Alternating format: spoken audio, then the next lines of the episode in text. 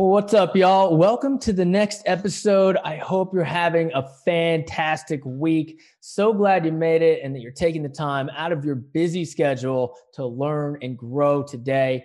Now, if you're ready to start creating your own economy and taking back control of your life, go to attorneybydesign.com and download the Freedom Blueprint and get into my circle so we can get started in creating passive income together soon. All right just to give you a little insight into the types of commercial real estate assets that I look into, you know, multifamily is always at the top of my list. But as cap rates compress, competition gets crazy high, and we approach what could be the back nine of this really, really long real estate cycle that we're in, it pays to take a contrarian point of view.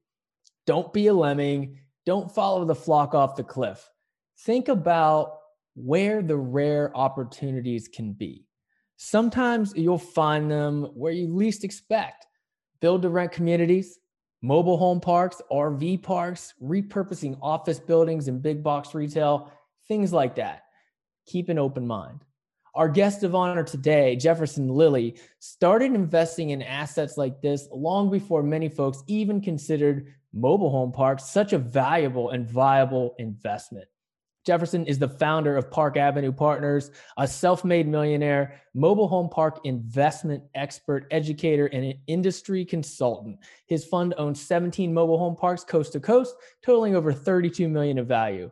Before launching the fund, he spent seven years investing his own capital, acquiring and operating mobile home parks. All right, let's get started. This is the Passive Income Attorney Podcast where you'll discover the secrets and strategies of the ultra wealthy on how they build streams of passive income to give them the freedom we all want. Attorney Seth Bradley will help you end the cycle of trading your time for money so you can make money while you sleep. Start living the good life on your own terms. Now, here's your host, Seth Bradley. Jefferson, what's going on, brother? Welcome to the show. Thanks. Great to be here, Seth. How are you? Uh, doing great, man. Doing great. Uh, happy to have you on the show. Let's uh, let's just jump right in. What's your story? And feel free to feel free to brag a little bit. okay. Uh, well, uh, I'll kind of give the backstory prior to uh, getting into the mobile home park business. Sure. I uh, spent most of my 20s as kind of the, the guy behind the spreadsheet. Uh, I was doing financial analysis and consulting work. Um, uh, again was, was, heavily numbers and spreadsheet oriented went to business school uh, then came out here to uh, san francisco to the silicon valley area uh, worked at three different startups in sales. So now i was uh, the guy with the expense account uh, taking people out to lunch um, and went through the dot-com boom and bust and semi-resurgence and basically just decided I wanted to have some additional uh, income, something stable, something to smooth out the stock options. And I started researching. This now goes back to about 2005. I started researching uh, uh, apartment buildings. I figured, uh, you know, I'm uh, I'm a big fan of Warren Buffett. Uh, not in his league as an investor, but try and try and try to be. and you know, I don't think there's too many that are. yeah, he advises staying within your circle of competence. I figured, hey, even though I've never owned real estate, I've lived in an apartment building. Therefore, that must be my circle of competence. Um, anyway, so then just in researching multifamily, going to uh, sites like LoopNet, filtering for multifamily leads, uh, you know, I kept finding 99, you know, apartment buildings in a certain metro. And uh, there would be then like one mobile home park that had a higher cap rate, right? A lower price. And um, Seth, of course, I initially thought that's absurd. I'm not buying a friggin' trailer park. Are you kidding me? so I deleted the search and did the search, you know, again and again. I was looking not here in the Bay Area. I was looking for cash flow, you know, but places like Peoria, Illinois, and Omaha, Nebraska, and Lubbock, Texas, probably got hit over the head five or 10 times with these mobile home parks. Uh, and finally then decided, hey, you know, if these things really are more profitable, why don't I look into them? Um, and I did that, and it then became apparent pretty quickly why it's such a compelling and interesting niche. Um, I ended up buying a couple of parks on my own, doing some consulting uh, for some other uh, high net worth families with interests in mobile home parks. Uh, and then about seven years ago now, started raising outside capital. Um, so I now have several funds, and uh, we're getting ready to launch our next fund later this month here at, at Park Avenue Partners. Um, I did actually keep that day job in tech for about a year. I overlapped, so I sort of eased into real estate. I never said like, "Hey, I'm just quitting my job and giving up this sexy stock options and going into real estate full time." Um, it, it certainly didn't happen overnight. So I actually kept my day job for about a year, bought my first mobile home park, and again, kind of had a relatively easy transition from uh, one income stream to the other. That's awesome, man. Well, congrats on that. I mean, it only took a year. I mean, you, you said you did it gradually, but one year to most folks sounds like, wow, you're able to kind of get out of your day job in a pretty short amount of time. Yeah. Yeah. Yeah. I, I was, um, uh, uh again, and so what I ended up doing was not only having that first park then, but then did some consulting uh, in the industry, and again, then bought another park. But yeah, that's how I transitioned. Uh, I did it over the, the, span of about a year. Uh, it was frankly rather easy. That last startup I was at was not doing real well. Mm. And I could see that my first mobile home park was doing reasonably well. And I was putting no time or money into it. So I, again, sort of figured, why don't I do this full time, put some more money uh, into it, some more time. And um, uh, so here I am now about four, 14 years later, and I've bought, uh, I've sold some, but, but cumulatively, I think I've bought, I believe it's 36 uh, mobile home parks over the last 14 years. Wow. Wow. Yeah. And, and it sounds like your W 2 was pretty conducive to kind of getting into commercial real estate, at least some of the, the skills that you learned there. I mean, you said you were spreadsheet oriented. Um, yep. You know, underwriting commercial real estate is always on, you know, your Excel spreadsheet, whatever uh, analyzer you use, it, it's all the same. You've got to know your ways in and out of that and, and know your numbers. That, that's what commercial yep. real estate comes down to. And then you also yep. said you're you're a relationship guy. You're schmoozing with with people. I mean, yeah, that's what commercial real estate's all about as well, man. You've got to get in there and talk to the brokers and talk to the owners and and just talk be able to the to banks, schmooze the banks, the, talk to the banks. Exactly. Help, help me go into debt over my eyeballs, please, Mr. Banker. please help me. Help me. yeah. Yeah. Exactly.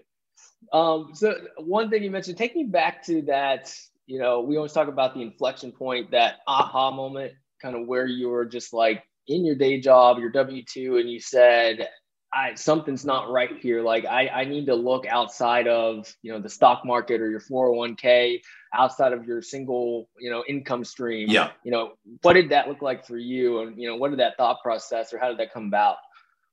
Well, so there were a couple of things. So, you know, the first startup I was at, uh, we, uh, you know, started off, we were working in our three respective bedrooms. We didn't even have office space. It was 1999. We raised some money. Things went well. Then in late March and April of 2000, you know, the dot com bubble imploded. A lot of things changed. We actually did sell that company. Uh, but, you know, kind of beyond my control, then I had changed jobs in a year and a half or something as our company got bought. I still got a job with the new company and my stock options converted. Fortunately, it was a publicly traded company, another tech company. So I had, I had stock options. Um, but, you know, then that company subsequently didn't do that well.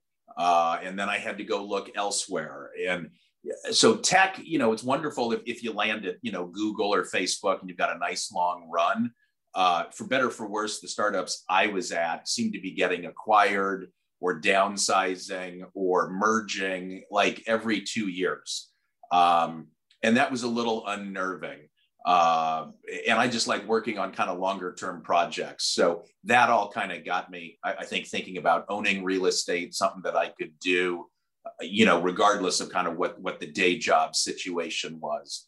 Um, so that that was kind of progressive, I guess, uh, evolution, awakening over the first couple of uh, uh, of companies, uh, and then again in that last year when I could see like, hey, this really seems to work. I've got this side income. I'm not putting much time or money into it, but you know, I've got enough imagination as to what it could be if I did it full time.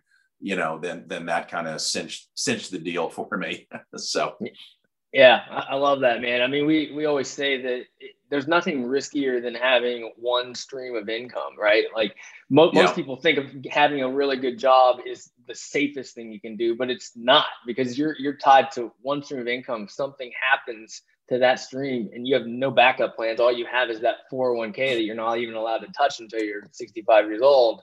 So you're old like me, Seth. But someday you'll get to touch your 401k. I'll let someday. you know what it's like. I'm going to get there sooner than you. All right, let me let me know how that works out. I think you've got the got that beat by now, but but you know, I mean, a lot of our listeners can appreciate that too. I mean, a lot of them are attorneys, and it's like you know, their industries can go up and down, and yes. people get laid off if they don't hit their billable hours. It's just right. You know, you've got to. Or, or in this day and age, you can get canceled yeah. if you say something slightly wrong, yeah. Yeah. boom, there goes your career. Or yeah, something you said 20 years ago. right. Right. It's not even back when it was politically correct to talk that way. And now yeah. it comes back and haunts you. yeah, it's, it's ridiculous, man. That's why you've got to you got to have multiple streams of, of income. Uh, yep. it's, it's awesome that you you know you figured that out. A lot of people they have to have something you know monumental happen that's you know not a positive event in their life to, to realize that. So that, that's great that you're able to figure that out, and you, you had the foresight to to to move into alternative assets. Yep. So let, let's dive into the mobile home parks, man. That, I mean, that's your yep. bread and butter. So we talked about how you got started, but you know, tell the listeners and you know why this asset class? I mean i think your initial reaction to it what is similar to most people when they hear about it is like wait mobile home parks? Like i don't i don't want to invest in mobile home parks. That's, that's just like you know that that doesn't even sound right. But then you know that's a lot of smart money goes there because the returns yeah. are there or they they used to be. They're a little bit softer now but but it's still there. It's still strong. Yeah. So so why this asset class?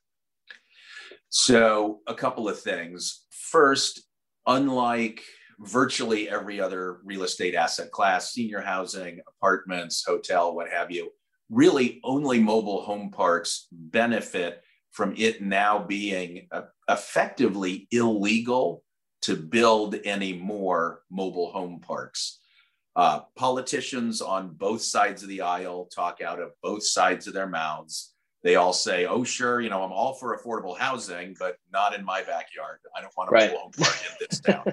you know, put it in the next town over."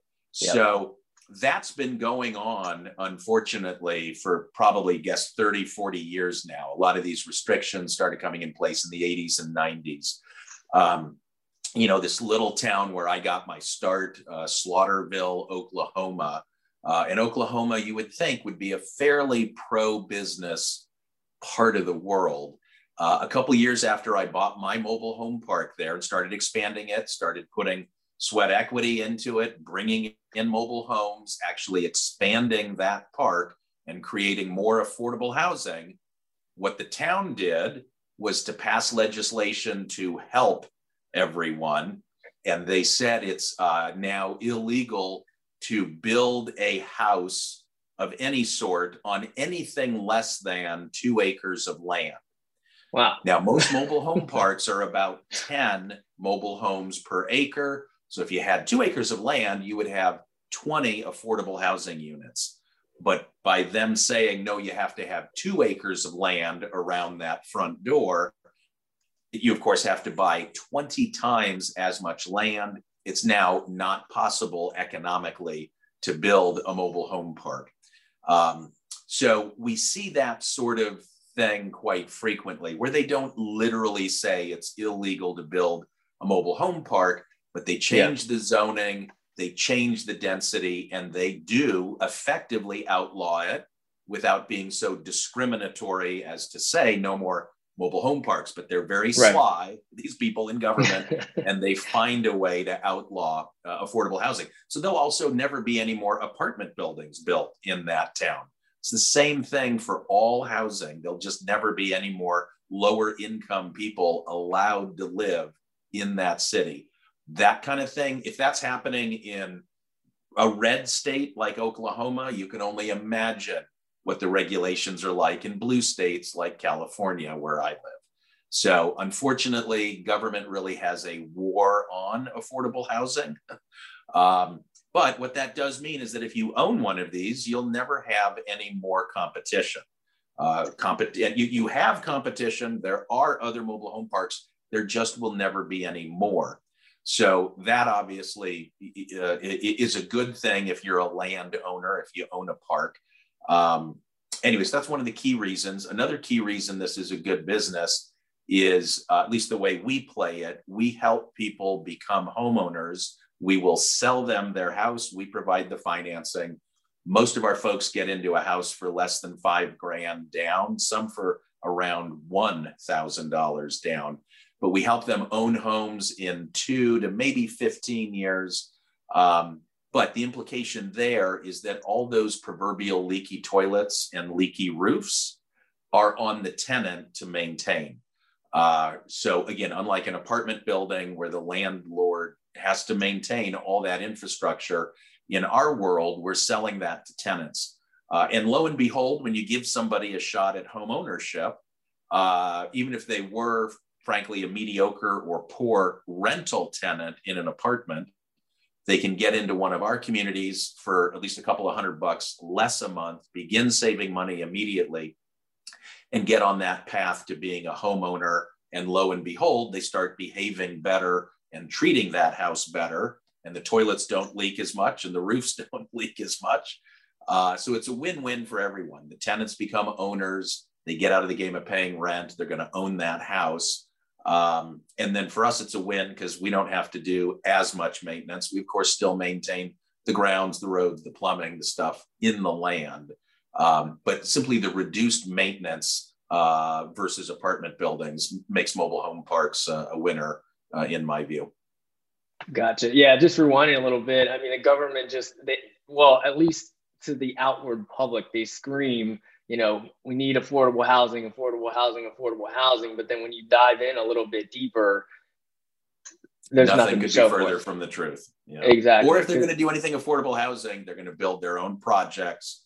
Government is going to own all of the bricks and mortar, and government is never going to sell that. Government is going to trap people into being tenants forever and never let them build up ownership of anything.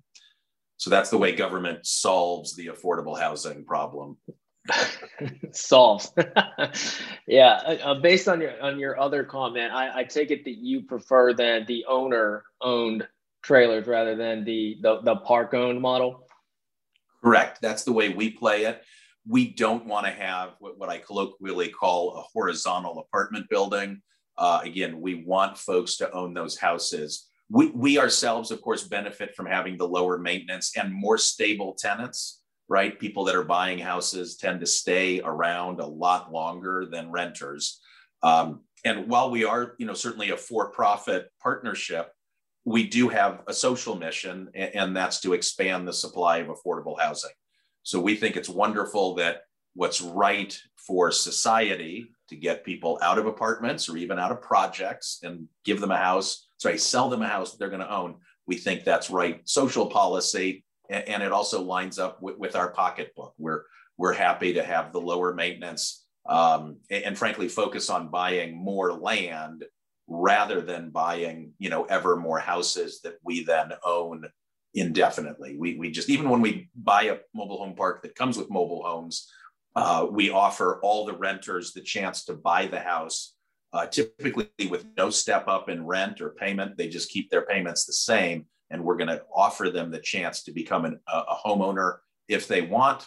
Unfortunately, not all of them take us up on that, but we do make that available as an option to people uh, already renting in our communities. Yeah, yeah. And maybe I should have rewound a little bit. Would you mind explaining? It's kind of self explanatory, but probably not for, for beginners. You know, could you explain park owned versus owner owned? Yeah, so we call them either park owned, a POH, or resident owned, and ROH. Uh, so a typical deal for us would be, say, we buy a 100 space park, maybe it comes with 80 resident owned homes, ROHs. Those are people that own that mobile home. It's effectively parked on the land. They own the home, we own the land. Uh, a typical park might then have maybe another 10 park owned homes. Usually those are being rented uh, again, will then offer people the chance to rent to own the homes. typically those those are older homes. Typically they'll people will become homeowners in two to maybe five years. And then again there might be say another 10 completely vacant pads. Uh, so we'll go out and buy typically brand new mobile homes. Uh, and typically that's running now around $50000 so we would invest in that case say another half a million buy 10 new houses bring those in and then uh, we'll arrange financing on them. Uh, so folks do not need to go to a bank. Uh, they can finance it with us or one of our financing partners. And they then are on a rent to own agreement uh, to, to end up purchasing those brand new homes. Gotcha. Gotcha. Thanks for that. So let's maybe jump into some of the, you know, some of the criteria that you're looking for. I mean, what what makes you know one mobile home park better than the next when you're trying to break down whether or not a deal is a good one, so that you can bring that to, to some of your investors. So we're looking typically to acquire parks in metro areas of 50,000 people or greater. Uh, we've found that particularly small metros just tend to not have great economies and it's just tough to make a go of it in this real estate niche or probably most real estate niches if you've kind of got a two or 5,000 person town, you know, with no stoplight. yeah. So we're typically looking metros of 50,000 and up. And then also where the average house price is $100,000 and up. Uh, again, our houses will come in at 50,000. Um, in places, for instance, like Detroit, that are a much larger, you know, still couple million person metro, there are a lot of houses in Detroit that you can have for 25 and 35,000. We, right. we can't compete with that. Uh, that's also a sign of a very weak economy. We prefer tenants with, with better jobs. So we generally, again, are looking to buy in metros where the average house price is 100,000 and up. We can then offer a house around 50, maybe 60 and people will will jump at that. That's a lot more affordable than a hundred thousand dollar and a house. Um, then we're also looking, for instance, generally to be within five miles of a super Walmart. Uh, that both is a validation that that town is at least stable. Um, Walmart does their research pretty well. If Walmart has invested in building a super Walmart and we're within five miles of it, that, that also is a great proof point. Um, so those are a couple of things that can be easily researched. Uh, we then do far more. You know, we've got several pages of diligence that we go through. We'll also run test ads and see really what the demand is for housing there. Um, and we'll also learn about how the previous owner has managed the park. For instance, has that previous manager just let anybody into a mobile home park, done no background check, and taking taken no down payment? Uh, that means you're filtering effectively, really, for criminals that don't want their background checked. Um, I bought a park like that.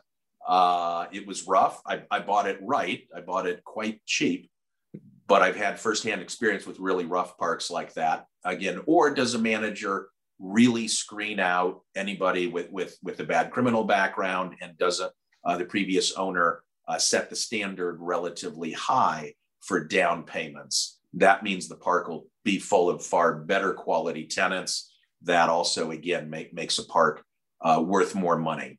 Uh, those are the things you can't necessarily tell just from initially looking at a park. You really need to start digging in on diligence to really understand how the park has been managed. Um, so those are some of the, the, the top things on our two page list of diligence items that, that we look for in parks. Yeah, that's interesting, man. I mean, so it sounds like it, it, you know, a lot of the stuff is similar to, you know, if you're if you're underwriting a, a multi-family property, I mean, you like to stay in kind of a larger larger area with a large population. Hopefully it's increasing. Hopefully there's some job diversity and in, jobs. I mean, jobs, everybody, people follow the jobs, right? Um, and then comparing yep. kind of your ownership yes. price to the rental price. It's, it's very similar. You compared your, yep. you know, the, the ownership price of a house compared to, you know, what you have to pay for a new trailer. And I, the the five miles of uh, near a super Walmart was really interesting, right? yep.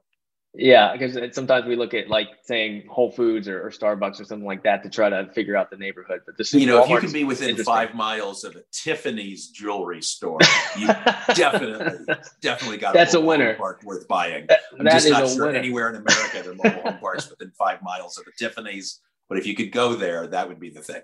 maybe, maybe, out here in SoCal, man, there's there's uh, there's yeah. a few mobile home parks that are right on the coast. They've got the best view in the whole city.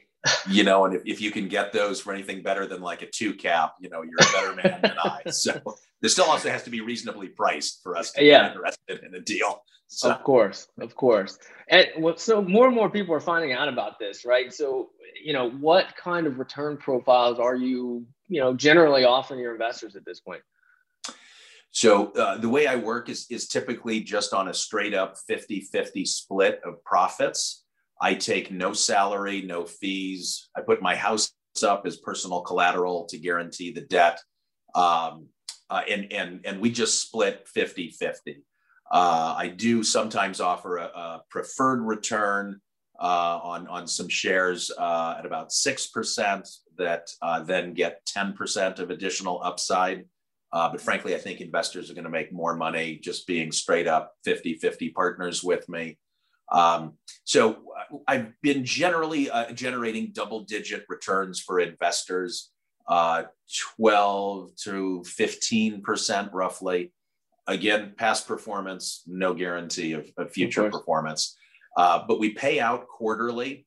Uh, so investors might expect, say, on average, you know, over a roughly 10 year hold period, maybe they'd be getting six or 7% cash per year.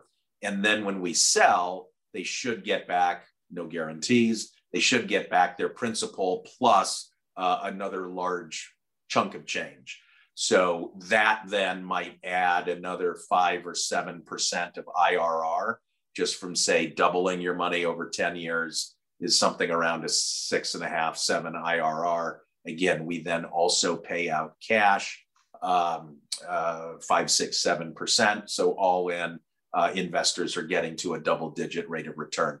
We also uh, generate for tax purposes uh, with all the accelerated depreciation, we generate pretty significant losses, and folks should be able to write off pretty close to all of their investment, uh, which can also be mean you're going to get a nice refund check from the IRS or you know right. deducted against other income. Um, so we do do cost segregation studies. Um, and for tax purposes, we we try and lose as much money as humanly possible. our, our, investors like that. of course, those, those paper losses are really valuable, very yeah. valuable. Yeah. So, all right, let's switch gears a little bit because I've heard you talk about this before, and it's really interesting me. Tell me about how you've been able to scale so quickly, and, and then we'll maybe get into kind of this 2.0 business concept. Yeah. So as I mentioned earlier, I came into this business from working a day job, and I survived, uh, uh, frankly, uh, at some of those early startups when a lot of my colleagues didn't survive layoffs. I did that by making myself invaluable to the business. I was working long, hard hours. I was taking on additional responsibility. Uh, so, what was ingrained in me was, you know, income is related to being indispensable. Uh, and I've had, I'm still going through it. Uh, still haven't completed this transition as well as I should, but I'm still working on shifting to my new mentality, which is that the best way to generate income is to become irrelevant to the business. That's quite a step change from irreplaceable like to irrelevant. Well, yeah. how and why would I be irrelevant? so uh, I, have scaled up. I've hired people now, for instance, to do my books. Uh, Seth, the first four months I was in this business, I did my own QuickBooks. You know, I wanted to learn and do everything, and I could do almost everything. I never actually swung a hammer uh, in in my my properties, but you know, I did answer phones. I did QuickBooks. I was my own asset manager, basically overseeing the crews that were doing work.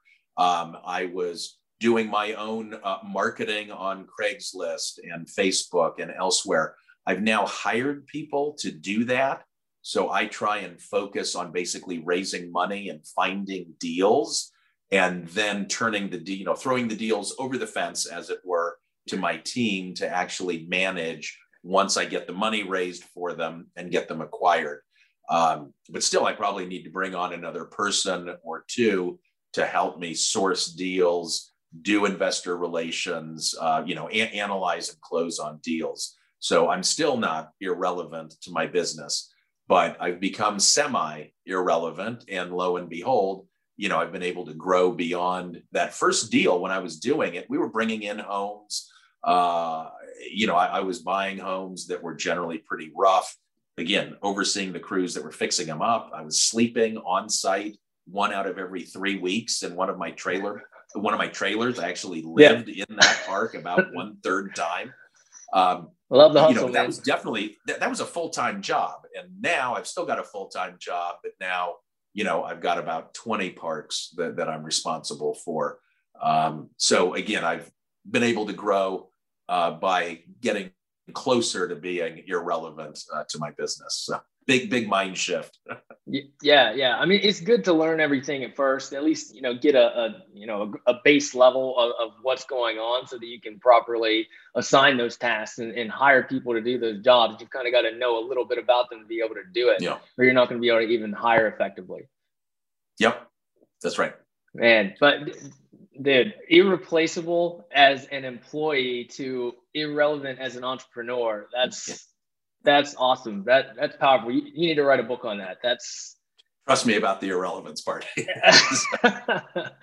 All right, Jefferson. Before we jump into the Freedom Four, one last golden nugget for our listeners. Uh, you know, I, I, would say one thing that really helped me was building uh, an unofficial advisory board. Uh, when I got started in this niche, I uh, found by networking, I, I, found about 10 guys that had all owned mobile home parks, and they were quite generous with their time, helping me to get educated. I would then bring them deals, and they might say, Hey, thumbs up or thumbs down, or, you know, I don't know, but the key issue is X, Jefferson. Go figure out X about this deal, and then you'll know. So, at least for me, I mean, I did as much book learning as I could but I think my learning really kicked into high gear when I was running deals by uh, more experienced industry veterans. So, whatever your niche is going to be, whatever the business is, I would say build yourself that sort of an unofficial advisory board uh, of people that have been there and done that and kick, kick your learning into high gear that way. Yeah, yeah. Get a mentor, get a coach, get an advisory board, get get someone in your life that's that's already been there, done that, doing what you want to do. Yep. All right, let's jump into the Freedom Four. It's time for the Freedom Four. What's the best thing you do to keep your mind and body healthy? Uh, it's still probably doing a lot of that networking with other park owners. Um, some of those same guys and some new guys that I've met. Uh, and we're always kind of trading industry tips and tricks and stuff. Uh, so that helps, uh, all on the mind. Um, I wish I did more to keep the body healthy. I got to put on some shoes and go for a run, get get my butt out of this chair and go do something to get more physically healthy. So that's that's the bane of my existence, Seth. gotcha. You'll you'll get there, man. You'll get there. What's one life hack you use to be your most productive self? Um, you know, uh, I, I do like reading, and again, that's all part of part of learning. Um, uh, I recently read Sam Zell's book, uh, Am I Being Too Subtle? Uh, Sam's a self made billionaire and is the world's largest mobile home park owner, uh, although he made most of his billions in office and apartment. Uh, but anyway, doing things like that to figure out like how did he grow his business so far beyond where I'm at. Uh, but, but I love biographies in particular, but but but reading that uh, those sorts of books uh, I, I really enjoy. Cool. What what's one actionable step our listeners can do right now to start creating more freedom for themselves? Uh, again, I would say take action. Uh, you certainly do need to learn about something, but uh, don't be, you know, don't use learning and reading as an excuse for taking action. At some point, you just kind of need to jump in. Uh, so for me, that went again from from reading, from book learning to then spending about a year kind of networking with, with people that were in this business, running deals by them, uh, and then buying my first park. So I'd say think about that sort of uh, transition and, and get in the game. Best time yeah. to buy real estate was yesterday. Second exactly. best time is today. How has passive income made your life better? Just the, the, the freedom to, to travel. Uh, you know, we took off, uh, for instance, last month, my wife and I and our three kids, we went down to Texas. We bought a, uh, an RV park with a lot of mobile homes in it. Um, but we just rented an RV. We took our kids with us. Uh, we homeschool. Uh, so we had the flexibility to just kind of go on a working, schooling vacation for actually a little over two weeks down near South Padre Island. Nice. Uh, so working for ourselves, coupled with homeschooling our kids, means we can be responsible parents, we can have an income, but we can also just sort of take off and go someplace for a couple of weeks and not be tied to a school system or an office or day job. Um, so you can get all that working, the homeschooling the kids and and the work fr- from home income. Uh, it, it really opens up a lot of interesting opportunities in life. Yeah, freedom, man. Even even with kids, right? even with kids, that's right. Next trip, we'll have them driving the RV. There we go. Yeah, put them put them to work. that's right. We did have them picking up trash. Oh, I make I make my kids. They're three, five, and seven. I made them work in the business. We I marched them out every morning from the RV, and we went and picked up trash and threw it away in the dumpster. So they're they're already working. I'm pretty sure there's some tax loops in there you can utilize too. yeah, don't don't tell anybody I'm employing child labor. Anyway. All right, Jefferson, it's been great, man. Where can our listeners find out more about you? Okay, uh, yeah, they can uh, find us uh, at our website parkavenuepartners.com. Right at the top center, we've got a uh, sign up button to get on our mailing list to find out about the upcoming fund and, and what deals we're buying. Uh, there's also just a contact us button there at the top of the page. Uh, so if somebody's got specific questions, they can just con- contact me uh, or somebody in our investor relations department that way. So again, parkavenuepartners.com. Awesome, man. It's great having you on, on the show. Thanks, Seth. Have a great day. You too. All right. Jefferson really knows his stuff. You can find his interviews on Bigger Pockets and some other wildly successful shows. He certainly has a great story to tell and lots of knowledge to share. Major keys. Look, if, if you're listening to this show, you're already leading the Wall Street Rebellion or at least considering joining the cause. You've had enough of the stock market roller coaster and want to get into some hard assets create alternative income streams, and cut your dependency on trading hours for dollars. That's a great start. Getting the right mindset, getting educated. And then you need to start looking around. Take a survey of the land, try to discover those opportunities that others just aren't seeing, or maybe they're just too scared to act on. To learn more about breaking the chains of Wall Street, go to eternitybydesign.com and download our free guide to investing in alternative assets. Have a great rest of your day. Signing off. Enjoy the journey. Thank you for listening to the Passive Income Attorney Podcast with Seth Bradley. Do you want more ideas on how to generate multiple streams of passive income? Then jump over to passiveincomeattorney.com for show notes and resources. Then apply for the private Facebook community by searching for the Passive Income Attorney on Facebook. And we'll see you on the next episode.